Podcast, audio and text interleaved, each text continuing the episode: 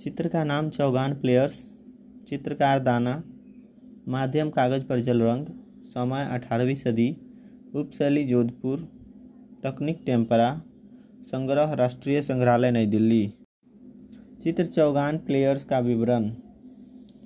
जोधपुर शैली के इस चित्र में घोड़े पर सवार छह राजकुमारियों को पोलो खोलते हुए दिखाया गया है।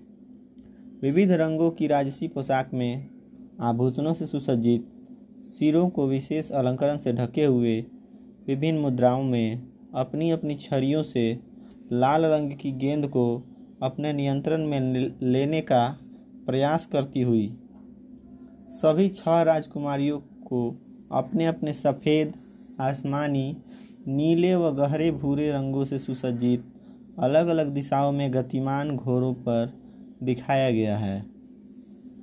पृष्ठभूमि के अग्रभाग में विशेष आकृति में घास दिखाई गई है, जबकि पिछले भाग में हरे, नीले व पीले रंग के मिश्रण से मैदान में घास होने का एहसास कराया गया है। चित्र में ऊपरी भाग में सुलेखन कार्य किया गया है। इस चित्र को दाना नामक चित्रकार ने 18वीं सदी में कागज़ पर जल रंग की टेम्परा विधि के साथ बनाया था।